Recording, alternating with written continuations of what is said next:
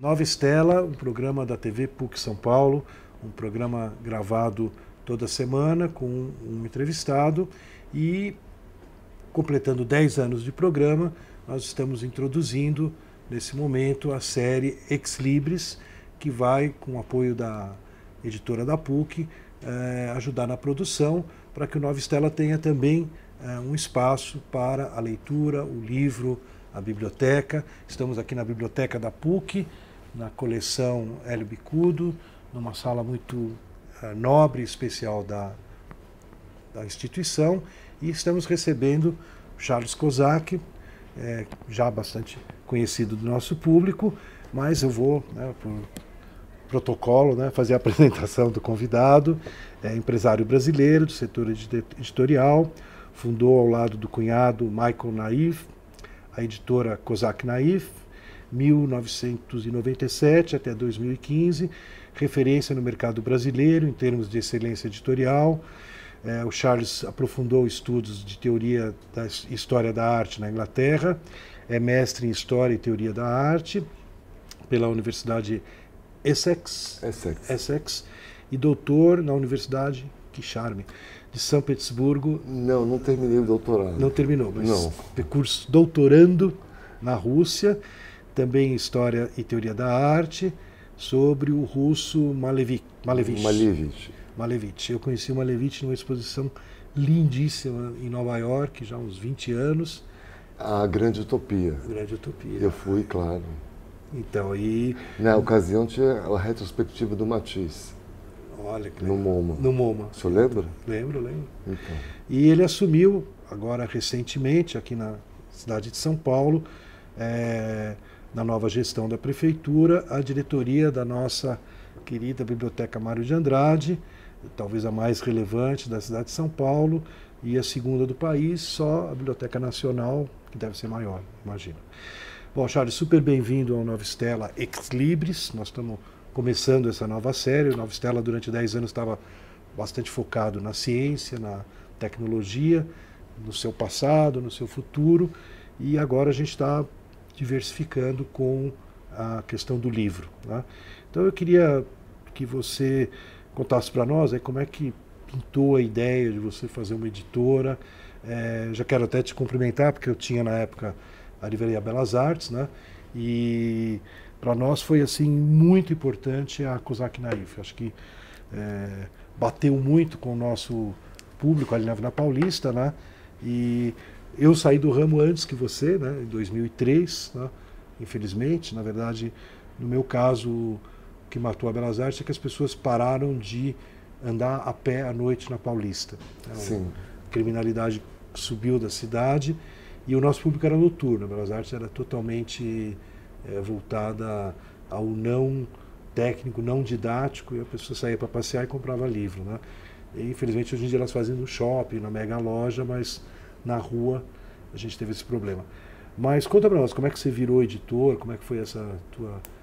É, a editora, ela veio é, de uma experiência, de, de, um trabalho de um livro que eu fiz. Eu tava, tava, tinha terminado o mestrado, começado o doutorado. Na ocasião, eu morava entre São Petersburgo e, e, e Colchester, na Inglaterra, não é? Porque, na verdade, eu estava na Rússia, mas eu era aluno da universidade na Inglaterra, não é?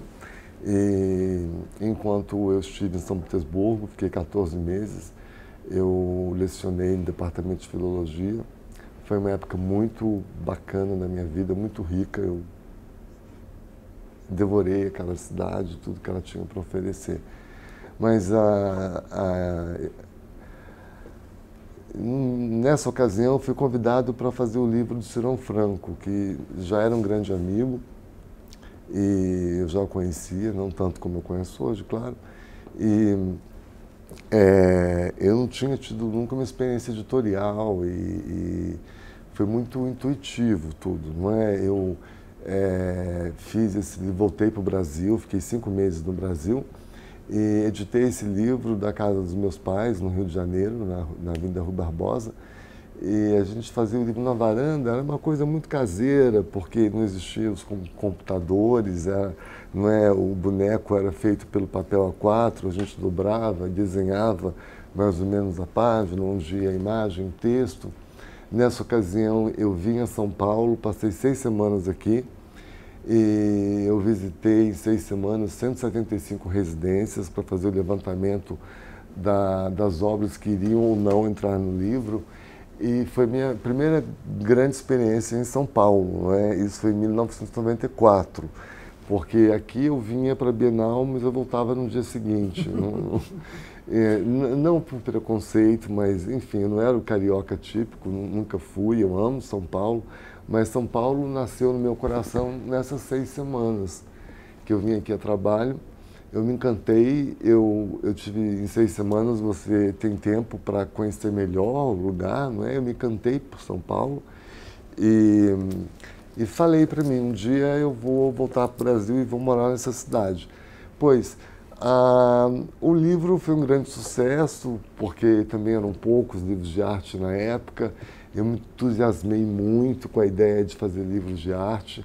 O doutorado já não estava indo bem porque tinha que fazer pesquisa em russo. Esse era o grande problema. Eles não aceitariam que eu fizesse a pesquisa baseado em traduções. Por isso que eu estava em São Petersburgo. De manhã eu tinha aula de russo, à tarde eu estudava e à noite ia dar aula. E depois, mais tarde, ainda para o concerto. E, mas era um russo muito severo que eu tinha que aprender, não ia dar tempo. Eu já não era tão jovem, eu completei 32 anos na Europa e eu desisti do doutorado e resolvi abri a editora. Um outro caminho totalmente diferente. Pois, eu senti que eu não ia seguir a vida acadêmica. Na época eu pensava que talvez eu fosse trabalhar no museu. Eu nunca pensei que fosse retornar a residir no Brasil. Eu já vi a vida na Europa ou nos Estados Unidos como no, no hemisfério norte como um fato, não é? Foram justamente aquelas seis semanas em São Paulo que me encantaram porque era um Brasil que eu não conhecia. Não era um Brasil dinâmico, um Brasil cultural. Eu, eu não quero falar mal da minha cidade natal, enfim, mas é, eu tinha uma visão muito eurocêntrica do Rio de Janeiro, pela, pelos colégios que eu estudei, ou pelas, pelas amizades que eu fiz, não é? E a gente sempre olhou para a Europa do Rio de Janeiro. E subitamente eu me vi encantado por uma cidade brasileira, próxima à cidade de onde eu nasci, onde eu sentia que as coisas podiam acontecer. Uhum. E por intuição eu resolvi abrir a editora aqui em São Paulo, não é? Eu vim para cá em 96, dia 4 de maio. Então, dia 4 de maio desse ano faz 21 anos que eu resido em São Paulo.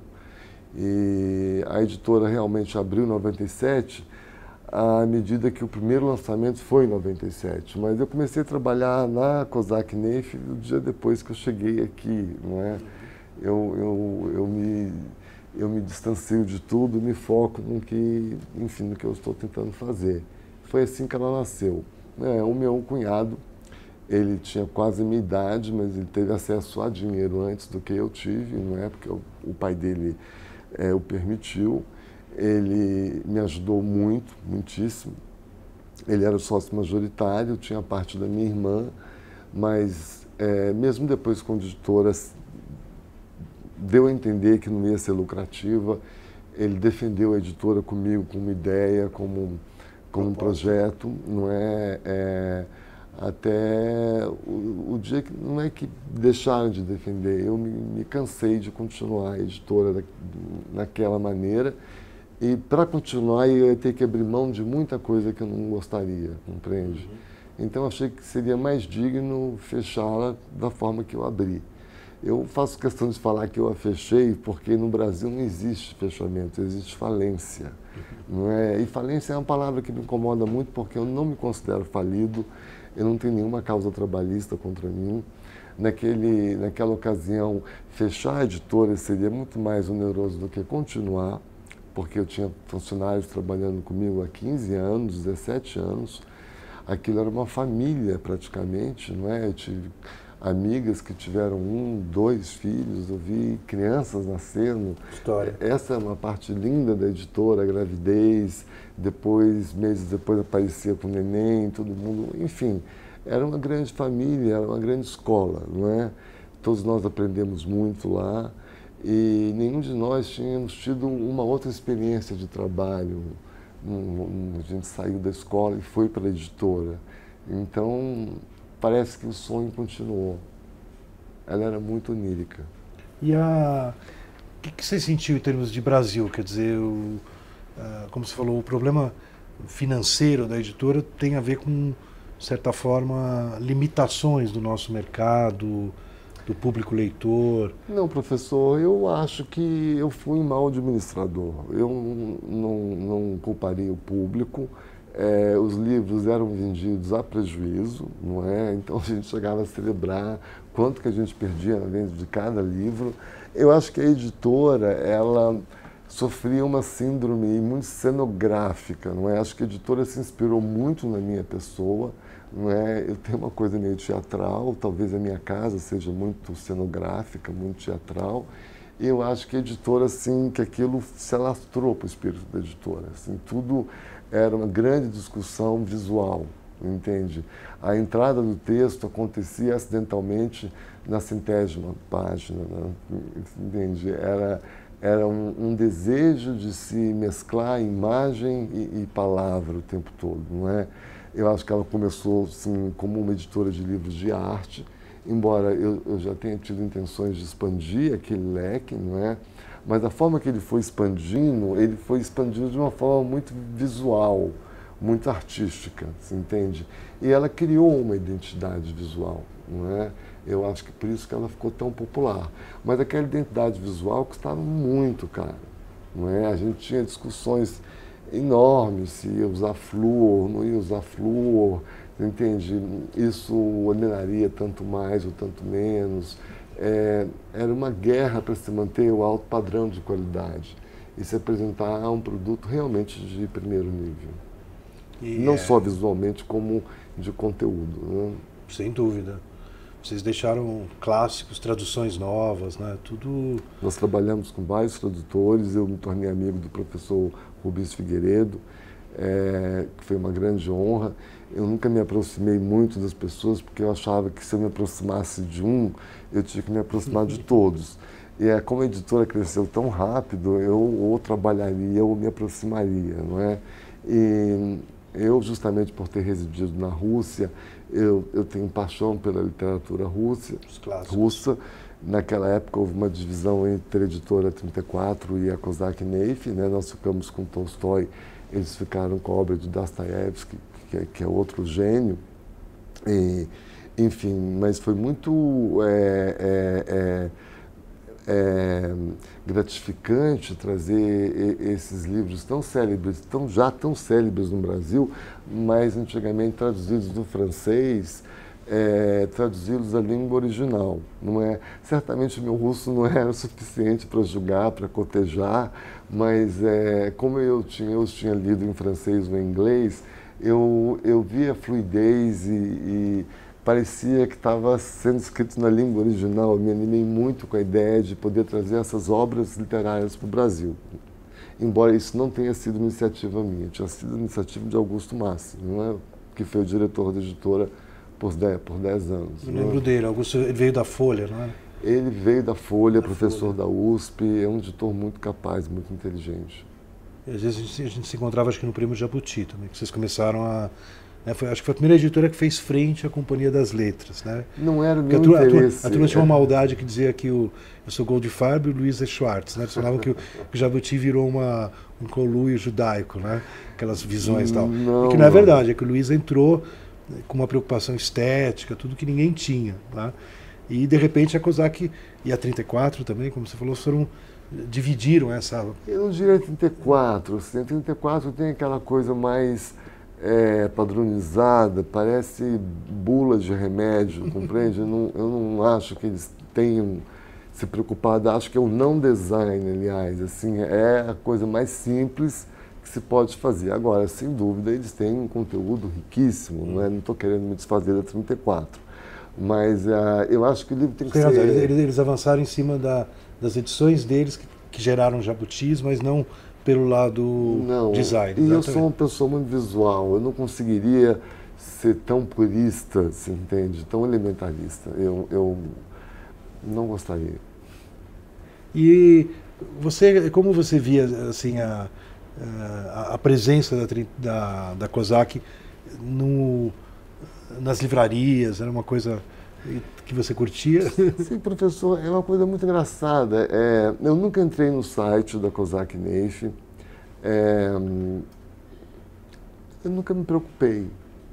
É, muitas vezes eu estava na livraria e via o nome da editora, aquilo me causava certa alegria, mas eu não estava lá para ver se o livro estava exposto ou estava bem exposto. Eu nunca fui negociar gôndola ou, ou vitrina. Talvez alguns livros que eu tivesse trabalhado diretamente, como, como foi o livro da Maria Martins, do Farnese, alguns artistas que tenham tido mesas redondas, talvez eu tenha participado mais. É, mas assim, eu tinha muita certeza do conteúdo que estava sendo produzido na COSAC Neif. O destino daquele conteúdo não cabia a mim, compreende? Eu não teria forças para promover venda. É, é, mas a editora tinha uma boa distribuição. Tinha uma excelente distribuição. distribuição. Eu, eu, quando cheguei em São Paulo, eu senti que o, o problema o grande problema das editoras pequenas e médias, como era a Kozak Neif, era a distribuição. Quer dizer, eu abri uma editora e uma distribuidora ao mesmo tempo. Então, assim, mesmo com deficiências, eu posso dizer que a distribuição era boa, não é em relação com as livrarias, era boa, mas hoje, se eu abrisse uma editora, eu venderia exclusivamente na Amazon. Isso eu tenho certeza. Eu não me aborreceria. Que, aliás, é onde você deixou o teu acervo. Foi a melhor coisa que eu fiz nos 19 anos de editora. Foi a melhor decisão que eu tomei na minha vida. Foi abrir mão daquela logística toda e daquele, daquele outro negócio que eu abri para ajudar a editora, mas que acabou entrando em conflito. Não é? E a Amazon, como você vê essa questão do livro a Amazon, eu entendo bem o que você quer dizer, a Amazon vendendo o livro físico, né? Mas também tem o livro digital. Como você vê essa. Pois, professor, eu, eu nunca li um livro, no, eu não tenho nem o, o tablet. Não, não. Hoje o Jacob Ginsburg, que nós entrevistamos antes de você, também teve a mesma uh, distanciamento. Eu, é né? É agora que eu estou trabalhando na prefeitura, eu aprendi a usar o e-mail no, no telefone celular é, eu sou totalmente analógico, né? E é, agora eu defendo muito o livro virtual, não é? Eu eu já tive ocasiões de ter livros em áudio que eu escutava no automóvel, não é? Era uma espécie de preâmbulo, né? A pessoa lendo para para o senhor e eu hoje, acho hoje que... tem gente, só para você ter uma ideia, Charles, que começa a ler um livro no tablet né, e vai lendo o livro, uh, as letras, né, vai lendo o livro. Né, e de repente ela entra no carro e não se sente bem lendo no carro. Né, ela aperta um botãozinho e põe o fone e segue a leitura pelo áudio. Pelo áudio, Daí, Quando ela chega isso. em casa, ela aperta o botão de novo e está exatamente na página para ela continuar lendo. É. Mas olha, eu nem sabia que existia esse recurso, palavra de honra, mas a, eu, nesse contato que eu tive com a Amazon, que foi um contato muito produtivo, é, é, eles me informaram que o, que o, verdadeiro leitor, quer dizer, o leitor deles, eles compram primeiro o virtual e depois compram o físico. Quando eles gostam do virtual, eles acabam comprando o livro físico. Quer dizer, eu acho que ainda o livro existe o desejo do livro enquanto objeto, não é? Eu, eu, isso nunca me preocupou. Eu acho que quando veio o livro digital, todos nós ficamos muito assustados. É, eu não fiquei tão assustado. É, eu vi até como uma forma de se proliferar a leitura, se entende, uma forma mais democrática, embora tenha que se comprar o tablet, não é, ele não é de graça, mas, por exemplo, na biblioteca nós oferecemos alguns. Não é? E é uma forma maravilhosa de, de, de, de, de se acessar a leitura, não é? Mas se eu puder comprar o livro e deitar, eu prefiro. deitar com o livro. Deitar com o livro na mão. na mão. É, é, eu acho que vou preferir sempre. Eu tenho uns 53 anos, não é? Quer dizer, eu, não, eu peguei um momento de grandes mudanças, mas é, eu ainda tenho agenda, eu escrevo à mão. Analógico. Sou analógico. e o, em, em, termos do mercado, você, quando você estava ainda com, com a editora, vocês também produziam o e-book ou não? Porque, por exemplo, a perspectiva, eu perguntei hoje, eles estão entrando nisso. Vários, forte. vários. Não chegou a ser uma fonte de renda, mas ah, porque é muito barato, não é? E, e, então não chegou a ser assim, não poderia nunca falar que seria uma grande ajuda para COSAC Nation, mas eu defendo o e-book é, em cima do resultado de vendas da COSAC Nation. Muitas pessoas compravam, muitas. Eu não teria como responder ao senhor se as pessoas depois compraram um livro, como eles dizem na Amazon. Mas, com esse resultado em mãos, eu poderia afirmar para o senhor que a leitura não morreu. Uhum. Mesmo que o livro um dia talvez venha morrer, infelizmente. Pela, o interesse pela... é vivo, o interesse existe. É, eu, eu, eu diria assim, eu, eu fiz algum, algum trabalho de incentivo à leitura, não só em São Paulo. Tá? Em São Paulo eu fiz bastante no interior. E, e, e o interior de São Paulo é muito diferente da capital. Né? Eu não conheço. Então, não. você vai conhecer um dia, é uma outra realidade. Tem regiões que são realmente muito precárias. Sim. Também tem cidades, igual no Tocantins, que não tem biblioteca. Tá? Então, é, eu às vezes ia fazer um trabalho de promoção de leitura, formar grupo de teatro que encenava textos literários, daí a gente põe texto literário na escola, na biblioteca, e em regiões no Tocantins, era uma empresa de energia, então estava cheio de hidroelétrica por lá, Sim. e eles preferiam que fazer esse trabalho lá, né? Você sabe que o, o que eu ficava doido, né, que eu percebia que, bom, não tinha biblioteca, tinha muito pouco livro, tinha cidade que não tinha nem banca de jornal, né? então o jornal vinha de uma cidade vizinha, né? Mas eu saía às vezes, eu gostava de andar, né? Eu saía às vezes andando ali te dar uma ideia, uma cidade chamada Peixe. Né? Peixe? Peixe. E quem nascia lá? Ah, eu, aí boa pergunta. Quem nasce em Peixe? vou, vou, vou, olhar depois. Eu nunca. Ah, eu morreria de curiosidade. É, agora você me pegou, eu não lembro agora. Sabe que tem uma cidade no Rio Grande do Sul chamada Feliz? Feliz? É. E quem nasce lá é o Felizardo. Feliz, feliz, é feliz. Então, a cidade de Peixe, por exemplo, é, era muito quente, né? O Tocantins é muito quente. Mas eu gostava de sair à tarde passeando, né? E eu entrava na Lan House, era a época que Sim. era uma grande moda de Lan House no Brasil, né? E a juventude estava lá dentro da Lan House, né? E eu ficava doido que eu pensava, puxa, se a gente conseguir colocar os livros, né, os e-books acessível a essa população, a gente resolveu um big problema, porque de fato tem lugares, né, que o livro físico ele é pesado, né? Você sabe que um, um metro cúbico de livro é uma tonelada. É uma né? coisa. Eu descobri porque eu, eu, fiz, é. eu, fiz, uma filial da Belas Artes, que não deu certo, na Alameda Lorena. Tá? Hoje em dia é. tem lá uma vila, né? Mas a livraria da vila é lá. Né? É, eu estava ali pertinho, né? Sim. Mas não deu certo. Eu não tinha movimento, tal. Mas eu acabei, como tinha um mezanino, colocando a editora lá, quando ainda tinha editora Nova Estela, né? E a gente começou a colocar livros na editora, às vezes chegava da gráfica, tudo, e um dia houve um. Caiu. Não caiu, cedeu, a gente obviamente tirou todos os livros, Sim. colocamos barras de ferro, Sim. e daí meu irmão é, é ligado com engenharia, fizeram um cálculo lá, como que resolvia o problema.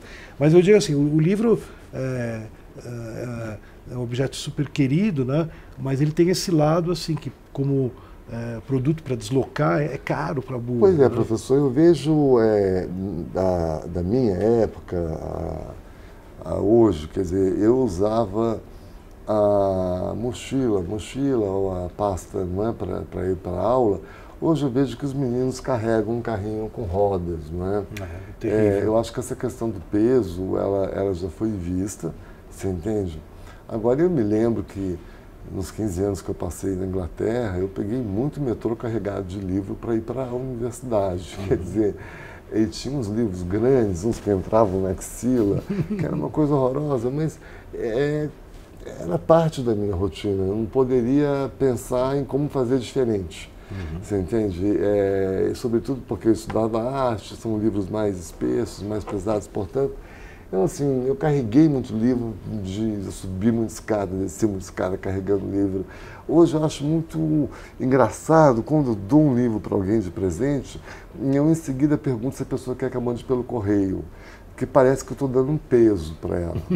e é, eu fico muito sentido quando as pessoas, e quase a maioria aceita, você entende, que eu mando de correio. Então, é, eu não sei o que dizer. É estranho, é estranho. Eu não sei que Eu, quando eu dizer. tinha livraria, eu festa de Natal, na casa da minha sogra, né?